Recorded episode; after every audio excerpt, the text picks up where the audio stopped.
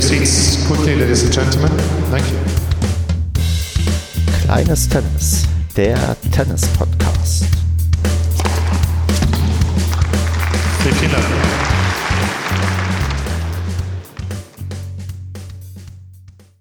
Kleines Tennis, Ausgabe Nummer 7. Wir nehmen auf am 12.04.2020. Mein Name ist Stefan und mit mir dabei ist heute der Max. Hallo Max. Hallo, hallo Stefan.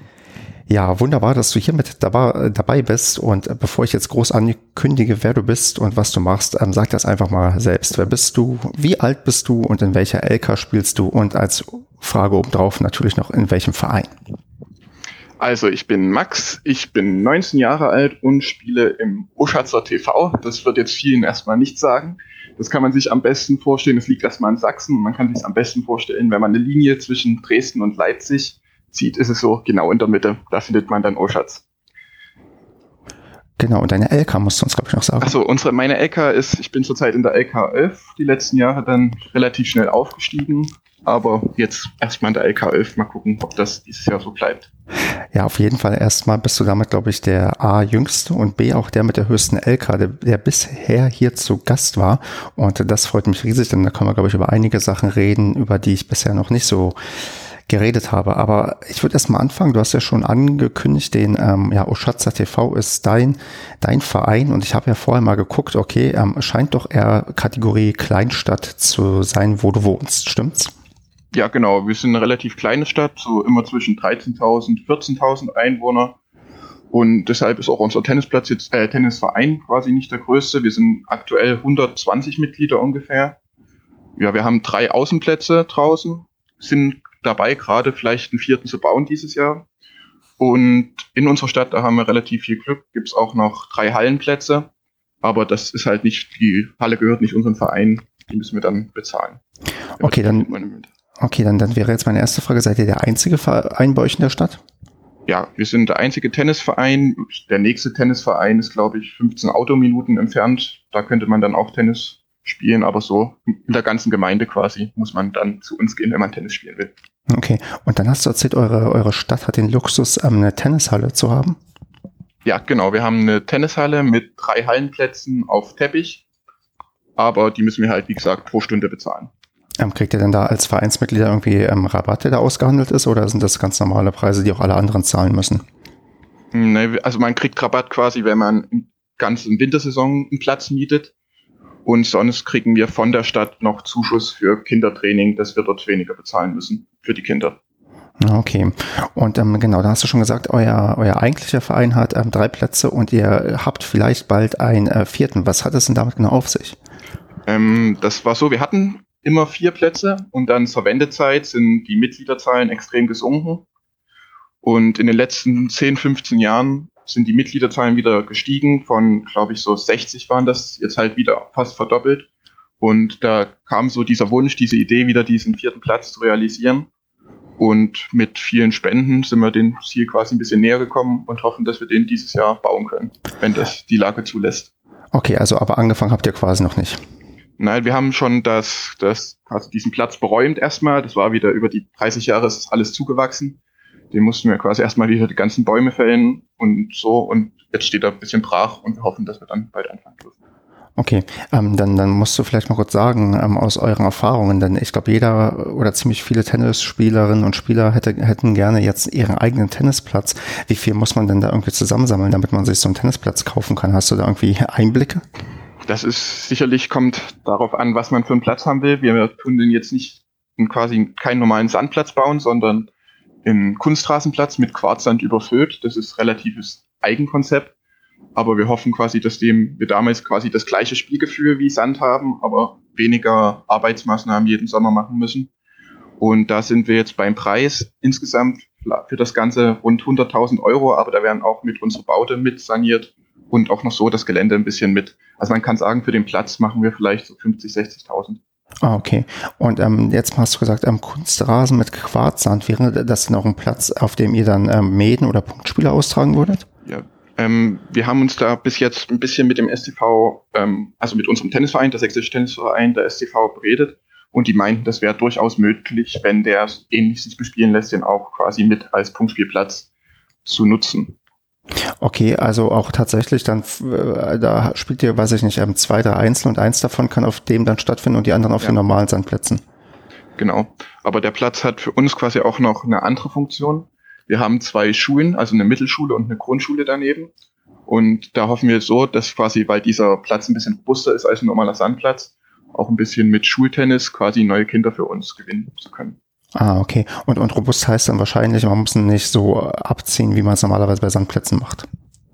Ja, abziehen muss man schon, aber ich sag mal, du brauchst jetzt nicht das perfekte Schuhwerk. Man hat es ja auf dem Sandplatz schnell, wenn dort ähm, Kinder, die jetzt nur normale ähm, Turnschuhe haben, quasi die la- hinterlassen hat dann doch größere Löcher.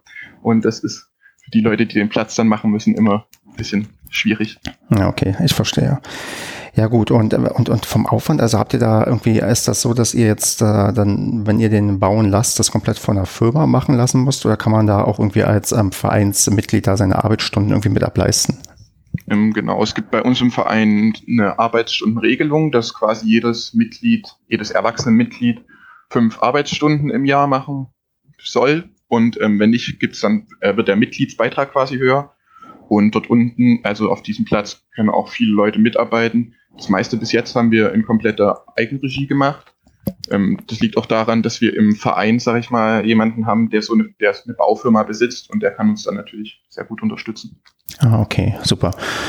Okay, du hast schon, okay, dann weißt du jetzt, okay, ihr habt drei Plätze, einer kommt vielleicht noch dazu. Wie sieht's denn sonst so ähm, bei euch am ähm, Gelände aus? Ich meine, ich kenne das ja selbst, ich bin auch ähm, bei einem Verein groß geworden mit einer in einer Stadt mit einer sehr, sehr kleinen Einwohnerzahl und es gab da keine Form von, sagen wir mal, Gastronomie oder Bewirtung. Ist das bei euch auch so oder habt ihr bei euch irgendwie was in der Nähe, wo man sich ähm, versorgen kann? Ähm, direkt am Vereinsgelände haben wir nichts. Das heißt, nach dem Punktspiel grillen wir eigentlich öfters oder halt irgendjemand bringt Kuchen oder ähnliche Dinge mit. Ähm, Getränke sind immer oben auf dem Platz, aber wenn man jetzt richtig was essen möchte, wäre es der nächste Weg, glaube ich, zum Dönerladen. Der ist relativ nah in der Nähe. Ist das denn bei euch bei in den, äh, auch in der Gegend, wo du dann ähm, Punktspiele betreibst, ähm, üblich, dass man halt immer äh, selbst versorgen muss? Oder gibt es da auch äh, Vereine in der Nähe, wo auch du hinfährst, wo es auch den Luxus gibt, dass da ähm, Gastronomie ist? Ähm, also in der Sommerrunde, gerade wenn man so bei den kleinen Vereinen, die jetzt nicht im Stadtgebiet von Leipzig sind, ähm, dann ist es oft so, dass nach dem Punktspiel zusammen gegrillt wird. Und sonst im Stadtgebiet, also wenn man gegen Leipziger Vereine spielt, ist es auch öfters so, dass eine Gastronomie vorhanden ist. Einfach Okay, bei den größeren Vereinen halt. okay, verstehe. Ja, Also gut, dann seid ihr entsprechend wahrscheinlich hin und wieder in sehr, sehr kleinen ja, Gegenden ähm, unterwegs, wo dann ähm, halt auch die Vereine von ähnlicher Größe sind und sich da einfach das nicht lohnt mit der Bewirtung. Ja, aber es ist auch schön, wenn man dann zusammen nach dem Punktspiel grillen kann. Das Nee, natürlich, idyllisch.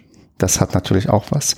Ähm, wie, wie seid ihr denn sonst so mit ähm, Mannschaften ausgestattet? Also habt ihr ähm, quasi von Jugend bis, ähm, keine Ahnung, Herren 75 gab es in der letzten Episode. Habt ihr da alles durch oder ähm, gibt es da so äh, große Lücken oder auch teilweise ähm, ja, Mannschaften, die sehr, sehr dicht besetzt sind von der Anzahl der Spielerinnen oder Spieler?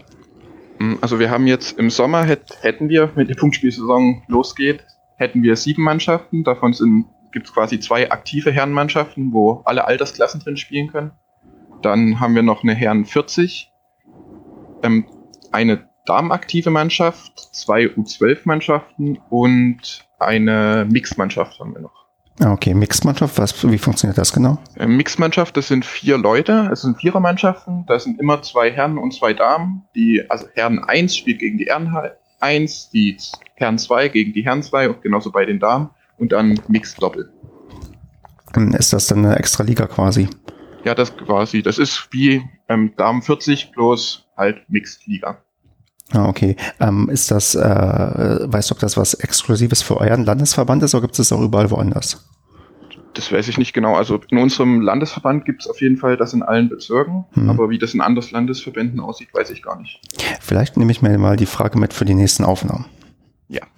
Okay, sehr gut. Und ähm, du hast auch gesagt, ihr habt ähm, zwei U12-Mannschaften. Wie sieht es denn allgemein bei euch mit Nachwuchsauswahl? Auch da kann ich nur aus meiner Erfahrung irgendwie erzählen, dass ähm, mein Verein, bei dem ich groß geworden bin, ich glaube so ziemlich ähm, keine Nachwuchsarbeit mehr in irgendeiner Form leisten ähm, könnte. Habt ihr denn da, bevor wir nachher noch, glaube ich, intensiver über das ähm, Thema reden, ähm, Probleme in den letzten Jahren gehabt, da Nachwuchs zu bekommen oder habt ihr immer einen recht konstanten Zufluss von ganz, ganz unten? Ähm, wir hatten bis, sag ich mal, so 2010, also das 2010 ist das Jahr, wo ich angefangen habe, Tennis zu spielen. ja. Da hatten wir so ungefähr, also hatten wir wirklich nur fünf, sechs jugendliche Kinder. Und das ist aber in den letzten Jahren extrem gestiegen. Wir haben uns da ähm, doch mit sehr vielen Leuten drum gekümmert, so dass wir fast unsere, die Hälfte unserer Mitglieder zurzeit Kinder sind. Ich kann es dir genau, genau sind wir 42 Kinder und Jugendliche unter 18 Jahren, was für unseren Verein natürlich super ist. Ja, weil ich vermute, in der Region ist das auch teilweise nicht so nicht so einfach, weil ähm, du hast ja schon erzählt, ähm, du, du bist ja wie ich ähm, quasi aus dem Osten und man hat ja eher das Phänomen, dass die ähm, jungen Leute und die auch Nachwuchs bekommen abwandern, als dass sie irgendwie da bleiben. Genau. Ja, bei uns ist halt zurzeit gerade eine große Lücke so im mein Altersbereich 1920 und dann geht's erst wieder bei 40 weiter. Inzwischen diesen Altersklassen ist, sind nicht sehr viele Leute im Verein. Ähm, das kommt halt, denke ich, auch damit, dass viele dann woanders studieren, woanders lernen. Hm. Dann oft auch aufhören mit Tennis spielen. Das haben wir schon auf dem Podcast gehört. Ganz genau. Ich bin mal gespannt, wenn wir hier uns in fünf Jahren wieder treffen oder so, ob du dann auch zu den Leuten gehörst, die aufgehört haben. Aber das werden wir vielleicht noch gleich beim Ausblick feststellen, wie realistisch das ist. Hm, bevor wir aber auf dich mal gucken, ähm, wie denn deine Karriere quasi bisher so verlaufen ist, muss ich noch ein bisschen was zum ähm, Oschatzer Tennisverein fragen. Und zwar, ich habe auf eurer Website gesehen, dass ihr dieses Jahr 100 Jahre alt werdet.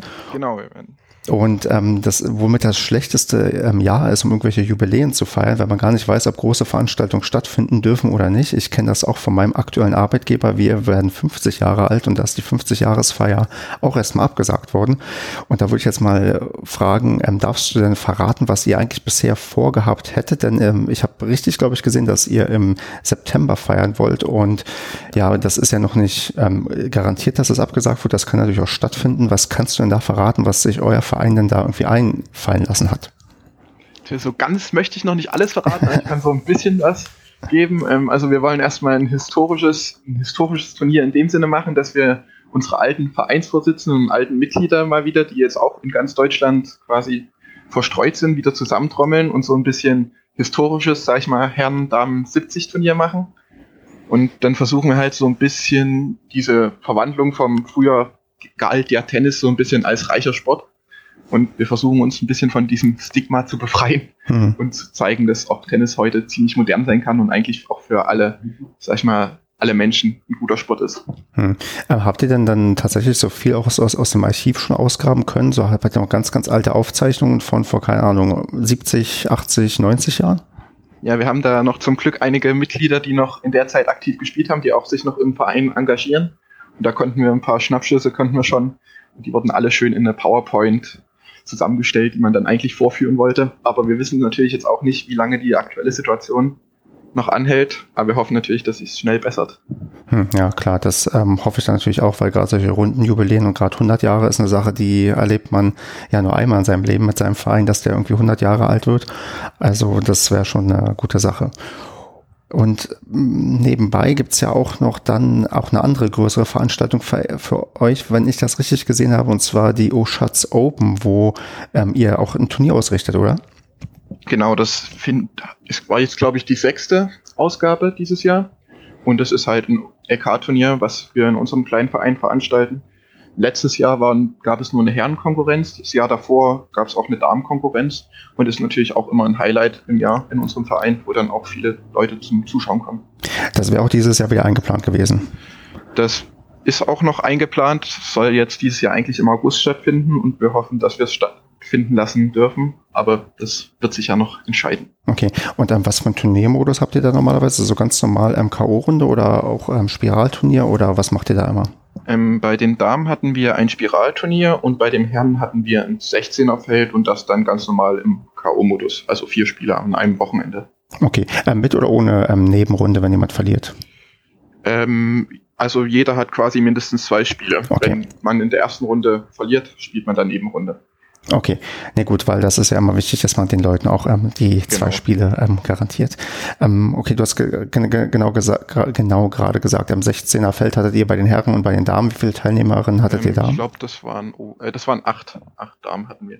Okay, und ähm, wo, woher kommt ihr denn angereist? Also nur, nur aus, ähm, also ist der Großteil von euch vom Verein irgendwie auch dabei oder kommen die Leute auch wirklich dann vielleicht sogar von Leipzig oder Dresden? Ähm, ich glaube, wir hatten so ungefähr 25 Prozent kamen aus unserem Verein und der Rest kam aus Leipzig, Dresden, Chemnitz, so die drei großen Städten. Hm, okay. Und ähm, verrätst du uns, wie du da bisher abgeschnitten hast oder hast du bisher noch gar nicht mitgemacht? Äh, doch, ich glaube, ich weiß gar nicht, wie oft ich mitgemacht habe. Ich glaube, ich habe dreimal mitgemacht. Das erste Jahr, das war, habe ich, glaube ich, die ersten beiden Spiele verloren. Das letzte Jahr müsste ich dann ungefähr, also so, glaube ich, so in der Mitte ungefähr abgeschlossen haben. Und das letzte Jahr konnte ich tatsächlich gewinnen und habe damit als erster Oschatzer mal das Turnier dann auch gewonnen. Wahnsinn, das ist doch ein toller Erfolg wahrscheinlich. Ja, das war auch schön.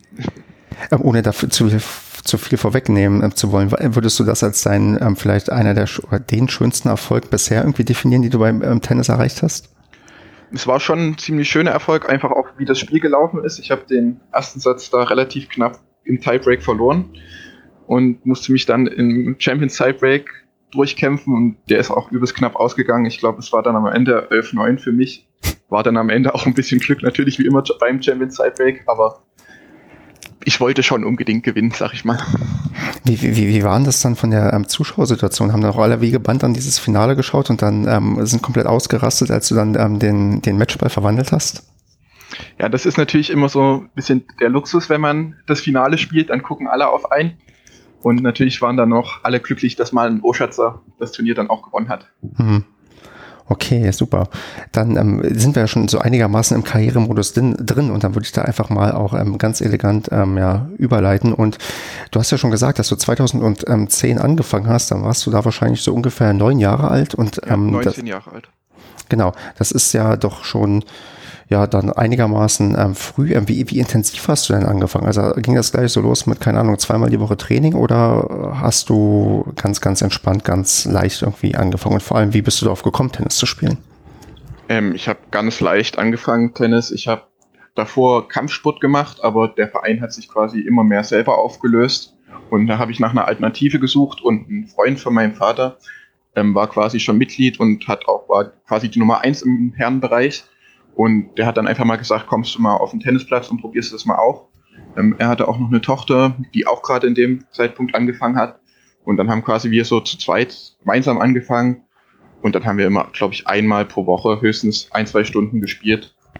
Und das wurde halt im Laufe der Zeit immer mehr. Irgendwann ist man ja dann auch, umso älter man wird, da geht man ja auch quasi ohne Training, ohne Trainer auf den Tennisplatz und spielt einfach mal so mit Freunden. Und dann ist es so auf zwei, dreimal in der Woche gestiegen. Hm. Ist das denn äh, bei euch ohne Probleme möglich, dass du mal auch, da, auch damals so als ähm, Jugendlicher ähm, einfach auf den Platz konntest, um zu spielen? Oder war das auch so dann teilweise mit, naja, ähm, ähm, mit, mit Auseinandersetzungen äh, gepaart, dass man überhaupt irgendwie auf den Platz kommen konnte, weil der Platz so, die Plätze so gut ausgelastet sind?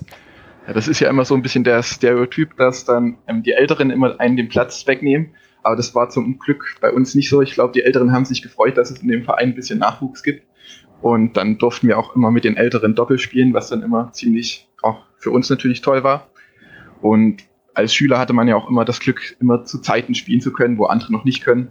Wenn man dann um zwei auf den Tennisplatz gegangen ist, wurde man dort ja eigentlich auch nicht von Erwachsenen gestört, sag ich mal. Hm. Und ähm, hat sich das dann bei dir dann über die Jahre gesteigert? Also waren es dann wirklich diese zwei, drei Male, die du in der Woche gezockt hast, oder kam da irgendwie dann noch mehr dazu? Also ich würde sagen, mehr als dreimal in der Woche ist es nicht geworden, außer jetzt so in den Sommerferien. Da mhm. gab es natürlich dann auch Zeiten, wo man jeden Tag auf dem Tennisplatz stand. Und ähm, wir haben das Glück, bei uns im Verein noch einen externen Trainer quasi zu haben, der die Vereine in der Gegend quasi immer bereist und dort ähm, Training für Kinder macht, die das wollen. Und dadurch ging natürlich auch nochmal ein bisschen leistungstechnisch was nach vorne und es hat auch immer mehr Spaß gemacht, umso besser man wurde. Okay, und wie viel, wie oft hast du dann so strukturiertes Training gehabt mit dem Trainer? Ähm, ich hatte quasi eine Stunde Training mit dem externen Trainer, ähm, dann nochmal eine Stunde vom Verein gestellten Trainer und dann halt ein, zwei Stunden nochmal freigespielt. Ah, okay. Und ähm, war es dann auch quasi so, dass du auch Leute hattest, die ungefähr so in deiner, ja, in der, auf der Ebene deiner Leistungsfähigkeit waren, mit denen du gemeinsam auch zocken konntest?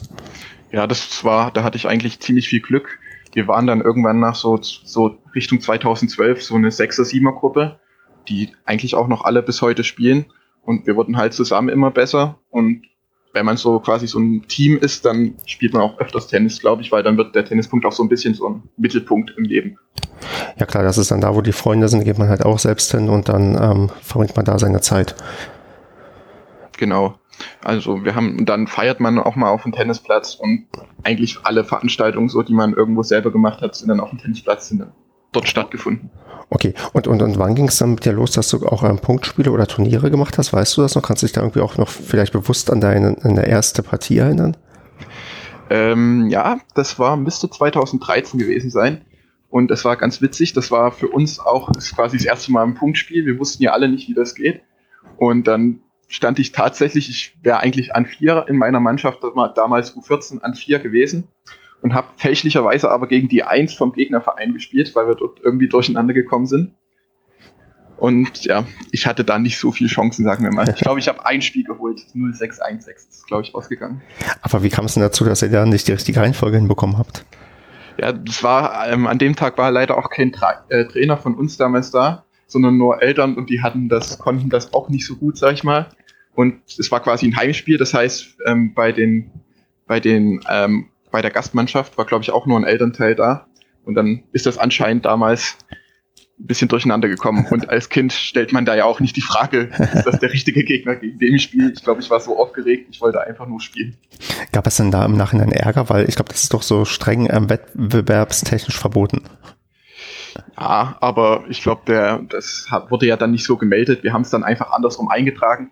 War auch relativ egal, weil wir kein einziges Spiel gewonnen haben. Und deswegen haben wir einfach die anderen Namen dann andersrum hingeschrieben. Okay. Ähm, aber äh, war das damals quasi auch die unterste Liga, wo du angefangen hast, oder? Genau, ich glaube, das war U14 und ja, in unserem, wir sind ja auch ein relativ, sag ich mal, kleiner, kleiner Verband in Sachsen. Ich glaube, das war Bezirksklasse oder so. Okay. Ähm, Gibt es denn viele Klassen darüber noch im, ähm, im Verband? Ähm, ich glaube, in der U14 gibt es nur, also gab es bei uns damals nur ähm, Bezirksklasse, ich weiß gar nicht, wie es heute ist. Als wir dann ein bisschen älter wurden und U18 gespielt haben, gab es Bezirksklasse und Bezirksliga. Okay. Okay, gut, dann ähm, ging das erste Spiel sang- und klanglos verloren. Ähm, wurde es dann, ähm, also ich meine, du bist ja inzwischen halt LK11, das heißt, da muss ja irgendwann leistungstechnisch einiges ähm, ja. passiert sein. Wie, wie schnell ging denn dieser Weg quasi nach oben, ähm, dass es halt ähm, auf einem Niveau kommt, was halt für mich wahrscheinlich nicht mehr ganz erreichbar sein wird? Ähm, also das erste gewonnene Spiel war tatsächlich mein zweites Punktspiel.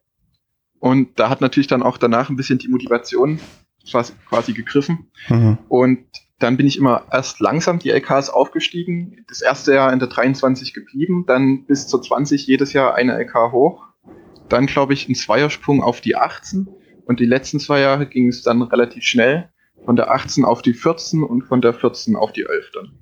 Okay, und die, die 11 ist auch quasi noch in der Jugend ähm, sich gesichert oder auch schon im Herrenbereich? Nee, die 11 habe ich seit diesem Jahr und ich spiele eigentlich seit drei, drei vier Jahren äh, Herrenmannschaft.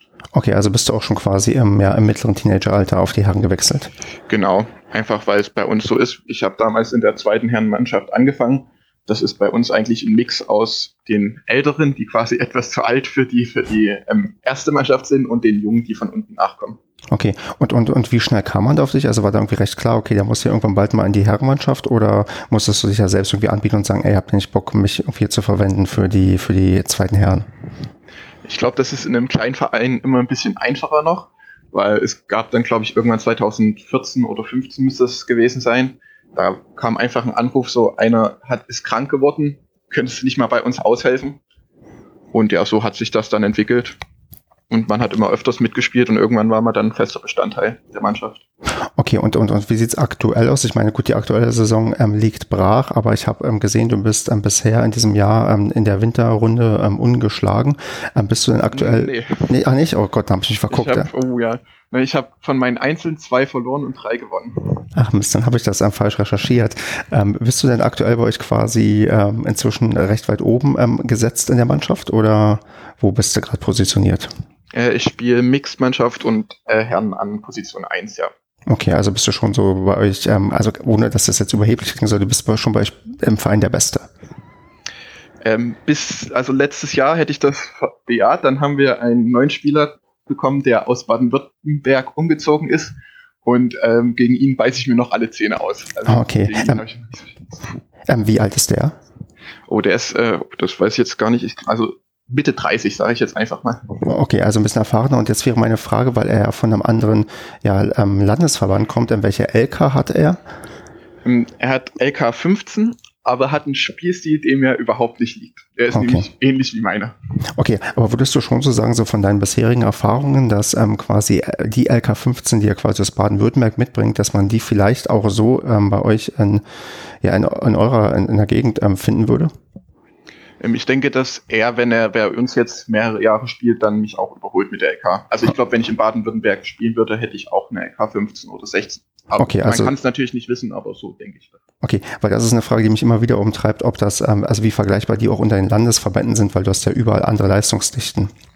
Ja, also ich denke mal, im Osten sind die jetzt im ganzen Ostgebiet sind die LKs relativ gut vergleichbar, aber ähm, im Westlichen sind auch einfach die, also ich sag mal, gibt es einfach mehr, viel mehr Vereine und dadurch auch viel mehr Spieler und dadurch ist es natürlich auch schwieriger, weil man öfters gegen quasi schlechteren LKs spielt, obwohl die Spieler doch sehr gut sind. Hm. Aber du ähm, bist ja nach wie vor in der Gegend und ähm, kannst dich ja da noch hocharbeiten. Hast du denn irgendwie noch so ein Ziel, also so, so einstellig vielleicht, würde ich jetzt vermuten, ist so ein realistisches Ziel, was man sich noch setzen Ja. würde? Also da das lange in unserem Verein keiner mehr gelungen ist, würde ich mal so die nächsten, sag ich mal, drei, vier Jahre schon anstreben, mal irgendwie eine LK 9 einstellig zu werden. Das wäre schon schön. Okay, aber gut, das spricht dafür, dass du ähm, im Gegensatz zu vielen anderen, die bisher hier zu Gast waren, auf jeden Fall weiterspielst. Auch wenn du jetzt ähm, in der Phase bis so viele aufgehört haben. Ja, also ich habe ja jetzt schon quasi eineinhalb Jahre Uni durchgehalten mit Tennisspielen und ich hoffe, dass ich das auch weiter durchhalte. Eigentlich müsste ich es schaffen. Also das ist schon mein Ziel. Okay, also ähm, immer auch mit derselben Intensität oder zockst du jetzt auch äh, und trainierst weniger? Natürlich, wenn die Uni, ich meine, das ist ja dann doch eine halbe Stunde von meinem Wohnort entfernt quasi mein Verein. Und das heißt, ähm, ich, wenn, dann spiele ich am Wochenende. Von früher dreimal in der Woche ist es dieses Mal nur ein, also im Winter halt nur einmal in der Woche trainieren und vielleicht mal am Wochenende nochmal spielen, aber es ist deutlich weniger geworden. Okay, aber es reicht quasi noch, um sich zu verbessern, beziehungsweise auch um sein Niveau zu halten. Ja, ich denke, äh, also ich bin jedenfalls an einem Punkt angekommen, wo ich einfach durch immer mehr Spielen gefühlt immer ein bisschen besser noch wird und ich hoffe, das geht auch noch ein bisschen weiter. So. Ja. Und ich glaube auch tatsächlich hast du dann den Vorteil, dass du derjenige bist, der halt ähm, weiter durchspielt und nicht einfach mal für zehn Jahre aufhört. Und ähm, das kann sich dann, glaube ich, noch sehr, sehr bezahlt machen. Ich hoffe, dass sich das noch auszahlt, ja. Ja, also, also mit meiner Altersweisheit, die ich habe, sage, äh, sage ich dir, mach einfach weiter, denn dann wirst du es nicht bereuen. Das werde ich mir zu Herzen nehmen. Ja, ich muss ja hier auch ein bisschen äh, altkluge Ratschläge geben. Äh, mit meinen 33 Jahren, da dann darf ich das schon. Ähm, nee, gut, Max. Ähm, wie ähm, sieht's denn sonst so aus mit, ähm, ja, wir hatten ja schon den großen Erfolg bei der, bei der, bei eurem Tennisturnier im Verein. Ähm, gibt es dann noch so, so einen anderen, sagen wir mal, regionalen Erfolg, den du irgendwie feiern konntest in deiner Tenniskarriere? Mm, Was auch noch ein schöner Erfolg für mich war, war, als ich Vereinsmeister wurde und damals gegen denjenigen im Finale gewonnen habe, der mich quasi zum Tennis gebracht hat. Das ist ja auch noch mal immer sowas, quasi gegen meinen Mentor damals gewonnen habe. Hm. Und was vielleicht auch noch ziemlich schön war, war eigentlich ein komplett unwichtiges Spiel bei einem LK, äh, bei einem LK-Turnier. Es war dann irgendwie Halbfinale Nebenrunde, glaube ich. Aber da hat es geregnet an dem Tag. Wir sind also von draußen in die Halle gegangen. Und das Spiel ging über zwei Stunden, zwei Stunden 30 so. Und dann da habe ich den ersten Satz, weil es war seit einem halben Jahr quasi das erste Mal wieder Halle, 1-6 verloren und mich dann im zweiten Satz im Tiebreak und dann im Champions Tiebreak gewonnen. Das war dann so ein bisschen der Sieg des Willens, sage ich mal. Und das war natürlich auch sehr schön dann, wenn man sich den, das Ruder nochmal so rumreißt. Ja, ich glaube, gerade diese, diese Marathonspiele, ähm, die bleiben einen doch sehr, sehr in Erinnerung. Ja. Vor allem, weil ähm, so viel hat man davon ja irgendwie dann auch nicht. Meistens die Sachen ja doch irgendwie dann äh, zumindest so halb einigermaßen klar, die man so spielt. Das stimmt. Meistens geht das dann relativ schnell. Ja, okay. Ähm, und sonst hast du irgendwie immer so eine so eine Art, sagen wir mal, ähm, ja, Mindestanforderung an dich, wie viele ähm, ja, Turniere du in der Saison machen möchtest? Also ich versuche eigentlich immer bei allen Punktspielen quasi dabei zu sein. Mhm. Aber Turniere ist wirklich so nach, nach Lust und Zeit auch. Man, man guckt mal eine Woche davor, welches Turnier denn gespielt wird.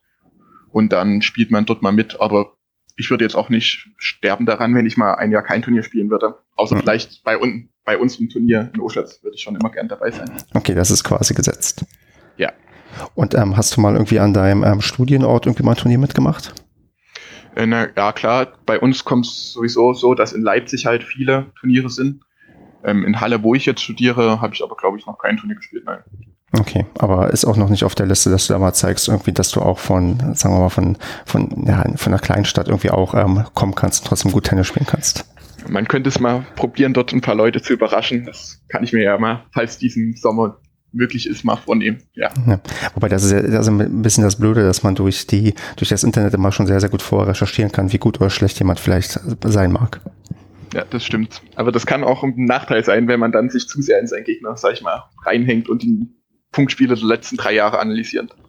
Ja, das ist richtig. Man ist immer, glaube ich, so, so ein Abwägen, was einem da irgendwie gut tut und was nicht gut tut. Dann bist du jemand, der sich vorher so ein bisschen anguckt, okay, wer, gegen wen könnte ich da spielen oder gegen wen spiele ich da? Wie gut ist der jetzt irgendwie in letzter Zeit gewesen? Oder bist du auch eher so, okay, lass ich auf mich zukommen? Hm, also, ich würde sagen, bis so letztes Jahr war ich, da habe ich wirklich alles, was ich irgendwo finden konnte, ein bisschen analysiert am Abend davor. Hm, aber dieses Jahr, muss ich sagen, habe ich das alles ein bisschen ruhiger genommen, weil man weiß ja sowieso nie genau, ob die vollzählig auftreten. Und ich habe es immer ein bisschen auf mich zulassen kommen und versucht einfach dann mein Bestes zu geben. Am Ende kann man ja das eh nicht ändern, wie es läuft. Ja, das ist so bisher das, ähm, was ich ja meistens raushöre. Ich bin gespannt, ob ich nochmal mit jemandem spreche, der, der sagt, okay, man muss auf jeden Fall vorher suchen, weil das bringt dann irgendwie den Vorteil, weil man kann sich so und so auf die Person noch einstellen. Bin mal gespannt, ob da irgendwann nochmal jemand ähm, anderes ähm, Statement in die Richtung abgibt, das zum Beispiel erst gar nicht gesucht wurde und inzwischen muss man immer gucken, damit man irgendwie besser klarkommt. Okay.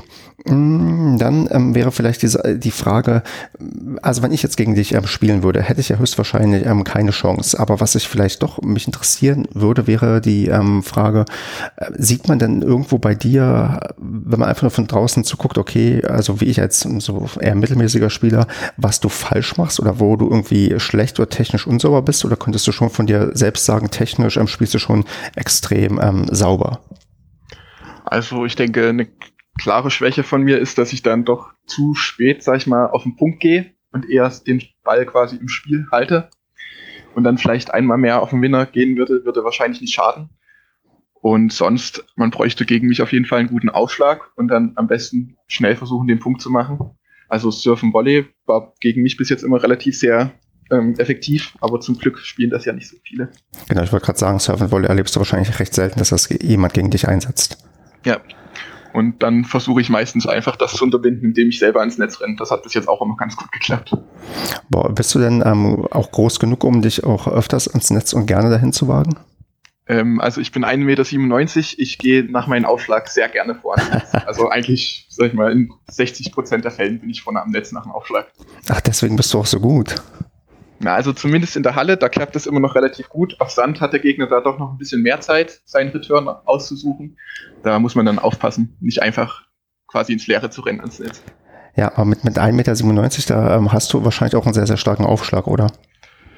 Ähm, ja, also ich glaube, mein Aufschlag profitiert mehr von meiner Größe als von meiner Technik, sag ich mal, beim Aufschlag. Mhm. Das wäre das auch noch was, wo ich mich sicherlich noch verbessern könnte, gerade beim zweiten Aufschlag. Ähm, ist das eine Sache, an die du auch noch bewusst arbeiten kannst, gerade so zeitmäßig, oder musst du gerade mit der Technik leben, die du hast? Ähm, na, so Aufschlag kommt bei mir, muss ich sagen, immer mit der Zeit ein bisschen mehr. Ich versuche halt auch im Training nicht einfach nur gegen Ball zu schlagen beim Aufschlag, sag ich mal, sondern halt erstmal gezielt dort hinzuschießen hm. und versuche dann immer mehr mich an die Linie zu tasten und vielleicht nicht so mit Gewalt, sondern ein bisschen mehr mit Präzision quasi meinen Gegner zu verzweifeln. Ja, das ist ja das, ähm, was man vielleicht auch in unteren Leistungsklassen eher erlebt, dass die Leute erstmal mit Gewalt irgendwie rauf ähm, donnern und ähm, danach erstmal den Ball einfach nur irgendwie reinspielen, anstatt man vielleicht ein bisschen platziert oder so den Ball irgendwie ins Spiel bringt. Ja, so bin ich quasi auch eigentlich von, man kann sagen, von 20, von der LK 20 bis 14 eigentlich aufgestiegen. Ich habe in den letzten Jahren nicht viel mehr gemacht, als den Ball immer einmal mehr als der Gegner rübergespielt man erlebt es doch eigentlich fast so also ziemlich häufig, dass dann doch irgendwann der Gegner einfach die Nase voll hat und mal draufhaut. Ja, das, das würdest du gegen mich nicht erleben. Ich bin nicht derjenige, der auf den Ball drauf geht, aber das habe ich ja schon öfters mal erzählt. Ja. Ähm, bist du denn mit deiner Größe auch mal auf Leute getroffen, die, sagen wir mal, gleich groß oder, oder größer sind als du? Ähm, ja, also ich hatte auch schon Gegner, die deutlich größer nochmal sind, 10 Zentimeter. Und ja, da merkt man mal was, was man mit Größe eigentlich alles erreichen kann, sag ich mal, alleine beim Aufschlag. Hast du da irgendwie vielleicht so, so irgendwie so einen Matchverlauf vor Augen? Also äh, so klischeemäßig würde ich jetzt bei Profis denken, da sind zwei große Typen gegenüber und die hauen sich eigentlich die Aufschläge nur um die Ohren und diese Ballwechsel sind alle sehr, sehr kurz. Ist das bei dem Niveau, wo du dann unterwegs bist, auch so? Äh, also ich versuche eigentlich immer einen Ballwechsel so lange wie möglich quasi zu halten mhm. und versuche äh, meistens, wenn Gegner einen guten Aufschlag hat, dann kommt eigentlich nur ein geblockter Return von mir mit, mit einem Slice und versuche dann ein bisschen defensiv von der Grundlinie. Also ich würde sagen, ich habe eigentlich relativ lange Ballwechsel. Und auch bei meinem eigenen Aufschlagspiel sowieso, wenn ich halt am Netz, wenn ich nicht vor ans Netz gehe, dann dauert der Punkt, wenn mein Gegner nicht direkt einen Fehler macht, auch weich. Okay. Ähm, eine andere Frage, die mich dann auch vielleicht so ein bisschen in der, in, auf dem Niveau herumtreibt. Ähm, also ich bin ja immer sehr irritiert, wenn mein Gegner Linkshänder ist. Und da würde ich mal gerne wissen, ähm, nimmt diese Irritation ab, je höher man in der, in der, Leistungsklasse ist? Oder bist du auch so jemand, wo du denkst, oh Gott, du gehst auf den Platz und siehst, mein Gott, schon wieder ein Linkshänder? Äh, nee, das nimmt nicht ab. Also ich habe auch gehofft, dass es irgendwann mal abnimmt. Aber immer wenn es ein Linkshänder wird, dann weiß ich schon, dass das heute sehr anstrengend wird. Einfach weil das sind irgendwie so Abläufe im Gehirn auch drinne. Wenn man halt auf, auf der Rückhand angespielt wird, dann schlägt man die halt auch cross zurück. Egal, obwohl man sich davor dreimal sagt, der ist Linkshänder, der spielt dann, macht dann Vorhandwinner. Aber also gegen Linkshänder habe ich auch immer relativ große Probleme. Okay, gut, dann nimmst du mir da jegliche Hoffnung, dass ich damit mal besser klarkomme. Okay, super. Gut, dann, äh, ich würde vielleicht tatsächlich schon mal langsam dann übergehen zu unserem Spezialthema, denn du bist bei dir im Verein Jugendwart, stimmt's? Ja, das stimmt. Und da wäre jetzt so die erste Frage, die quasi mir dann auf den Nägeln brennt. Warum schon in dem Alter? Weil ich kenne das so, dass normalerweise man die Leute breitschlagen muss, dass sie überhaupt irgendwie was im Verein ähm, ja ehrenamtlich ähm, übernehmen. Und du bist halt jetzt schon ähm, so jung irgendwie da unterwegs. Ist das bei euch ähm, typisch oder hattest du da Bock drauf? Wie ist es denn dazu gekommen, dass du schon mit 19 Jahren Jugendwart bist, wo du ja tendenziell eher noch gar nicht so lange raus bist aus der Jugend? Ja, das ist so ein bisschen auch aus der Not mitgeboren. Unser einer Tennistrainer hat halt auch ähm, aufgehört aus privaten Gründen. Und da brauchte der Verein neue, ähm, auch ein bisschen familiär bedingt. Ähm, meine Familie engagiert sich auch ein bisschen im Vorstand. Ähm, und dann hieß es natürlich, wir habe ich mit einem Freund quasi angefangen, so ein bisschen das Kindertraining erstmal zu organisieren. Und dann ging es halt auch so weit, dass wir dann irgendwann gesagt haben, na gut, dann machen wir das jetzt auch mit im Vorstand. Okay, ihr teilt euch quasi die Position. Genau, wir sind zu zweit Jugendwart und das ist aufgrund der aktuellen, sag ich mal, hohen Anzahl an Kindern auch ganz gut, dass man da nicht alleine ist. Okay, aber ihr organisiert quasi nur und oder gebt ihr auch Training?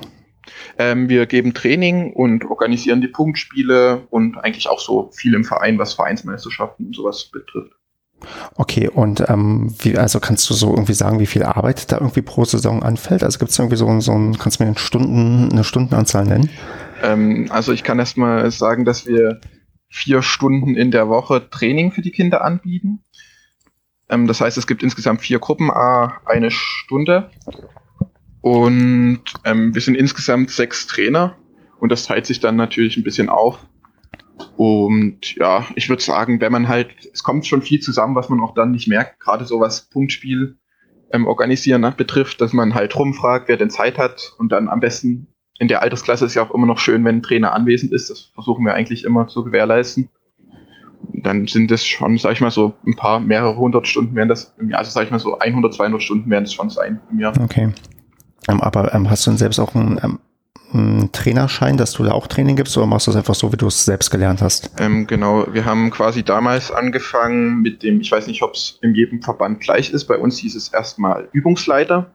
Das war ganz allgemein. Das waren auch mehrere Sportarten quasi. Also Fußball, Handball, alle waren dort und haben erstmal diesen Übungsleiter gemacht.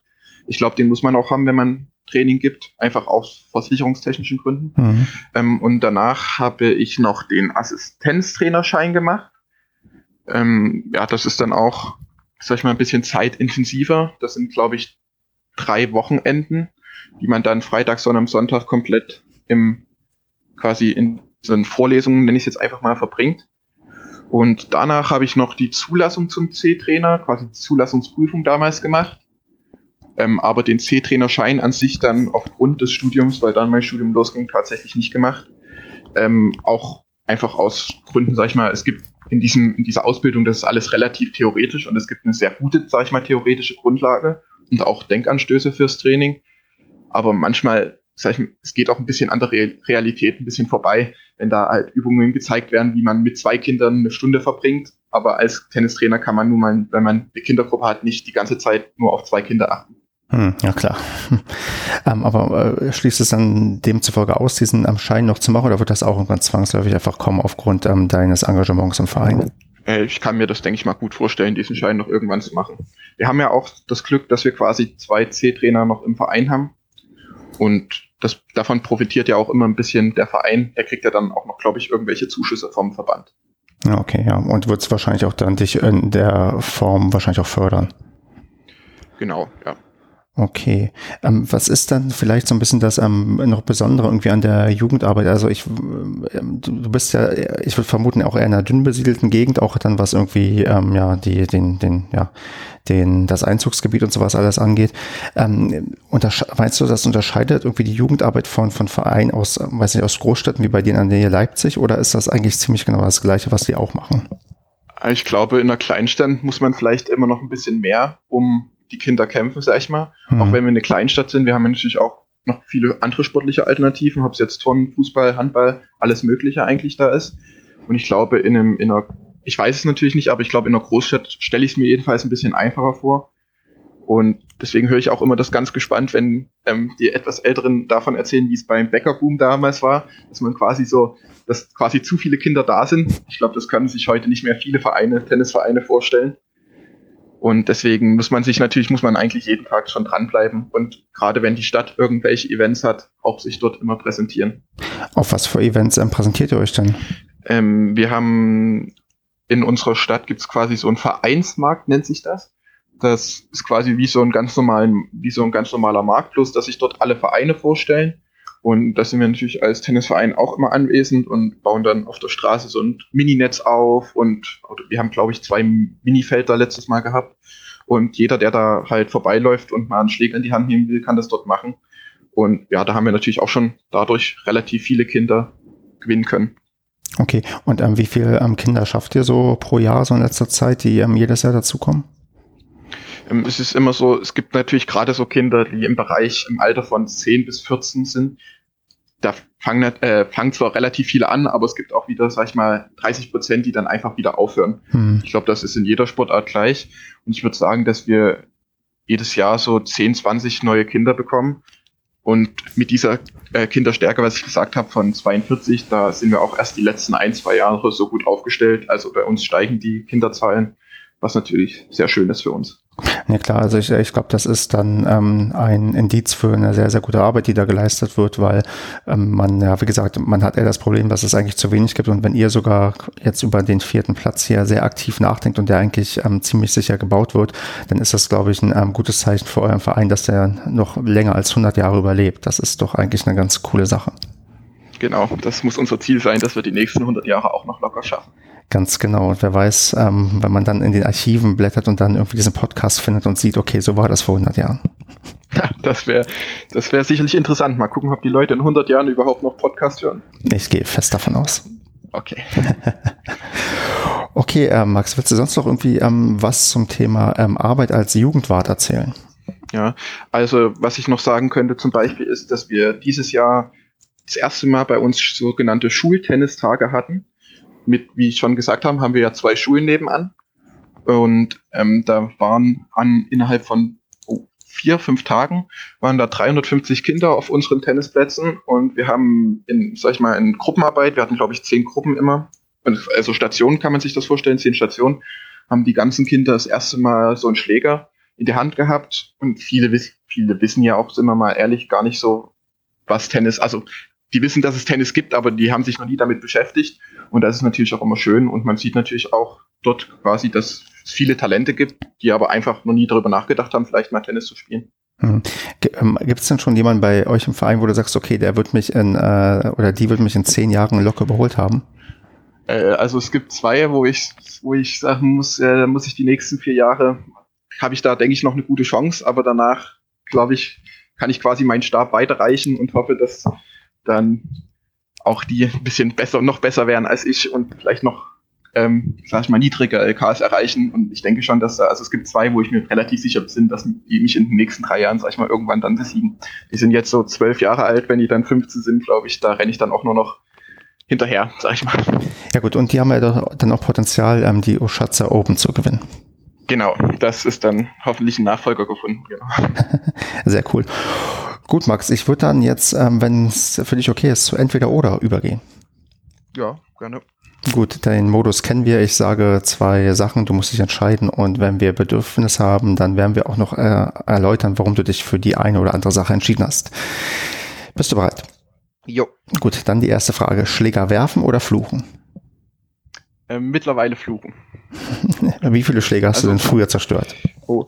Also, mir sind bis jetzt zwei Schläger kaputt gegangen. Einer wirklich einfach, äh, den wollte ich ins Netz werfen und der ist dann am Netzpfosten gelandet, äh, gelandet und dann in zwei Teile zerbrochen. Das war so auch, glaube ich, der Moment, wo ich dann gedacht habe, na, vielleicht ist es gar nicht so intelligent, seinen Schläger zu werfen. Und ähm, einer ist mir tatsächlich einfach mal beim Spielen kaputt gegangen, aber der war auch so alt. Ich glaube, das war einfach die Zeit. okay. Und ähm, seitdem quasi nur noch am Fluchen. Ja, und auch das versucht man mittlerweile immer weniger, immer weiter zurückzufahren, weil ich sag mal, das hilft ja auch nur einem Gegner. Das ist richtig. Nächste Frage. Medenspiele oder Punktspiele? Ähm, Punktspiele. Ja, man hat es hier schon rausgehört und ich Ja. glaube, das könnte so eine Ost-West-Sache vielleicht sogar sein. Ja, ich glaube auch. Okay, laufen oder laufen lassen? Ähm, laufen lassen tue ich schon gerne, aber mittlerweile muss ich auch immer mehr laufen. Matchball souverän verwandelt oder zum Sieg gezittert?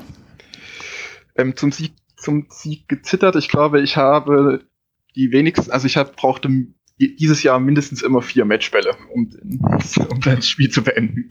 Kannst du dich an ein Spiel erinnern, wo du besonders viele gebraucht hast? Äh, ich hatte, glaub, ich glaube, ich hatte, also hatte ich zwar keine Matchbälle, aber das weiß ich noch, da was, das war einem Finale bei einem Turnier und da habe ich 8-2 im German Side Break geführt und habe das grandios 8-10 verloren. Ja, doch, ich würde sagen, du, eigentlich hattest du ja Matchbälle. Ja, quasi, kann man eigentlich sagen. Ja. Oh, okay, bitte. Und dann die ähm, letzte Frage. Erster Aufschlag ins Netz oder ins Aus? Uff, ähm, erster Aufschlag ins Aus. Bisschen zu weit eher. Okay. Super, Max. Ich wäre tatsächlich schon soweit durch. Ähm, hast du noch eine Sache, die du loswerden möchtest, die wir noch gar nicht angesprochen haben? Vielleicht ganz kurz nur noch. Ich finde gerade vielleicht für die anderen, falls es auch noch Leute gibt, die hier Jugendarbeit machen, was ich in den letzten Jahren immer mehr gemerkt habe, ist dass es extrem wichtig ist, quasi nicht nur viele Kinder zu haben, sondern am besten es auch noch zu schaffen, dass diese Kinder quasi sich als selber als Team sehen und so ein bisschen Freunde werden. Und das ist, wird uns gerade auch ein bisschen, ich kann es nur aus unserem Verein erzählen, auch ein bisschen schwierig gemacht.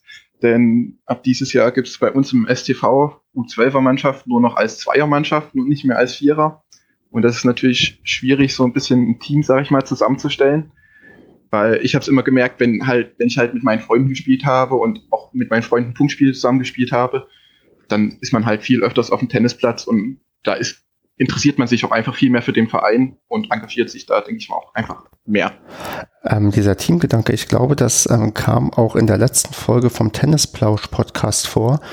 Da ähm, wurde auch mit einem ähm, Profi ähm, gesprochen, der ähm, genau diese Sache betont hat, dass das ähm, ganz, ganz, ähm, also dass er das auch anders machen würde, ähm, dieser Teamgedanke, wenn er nochmal irgendwie von vorne spielen könnte in seiner Karriere, dass man das nicht vernachlässigen sollte. Klar, natürlich ist Tennis ein Einzelsport, aber so dieses, ähm, die Leute so ein Miteinander da irgendwie aufbauen, das ist tatsächlich, glaube ich, sehr vernünftig und viel, viel nachhaltiger.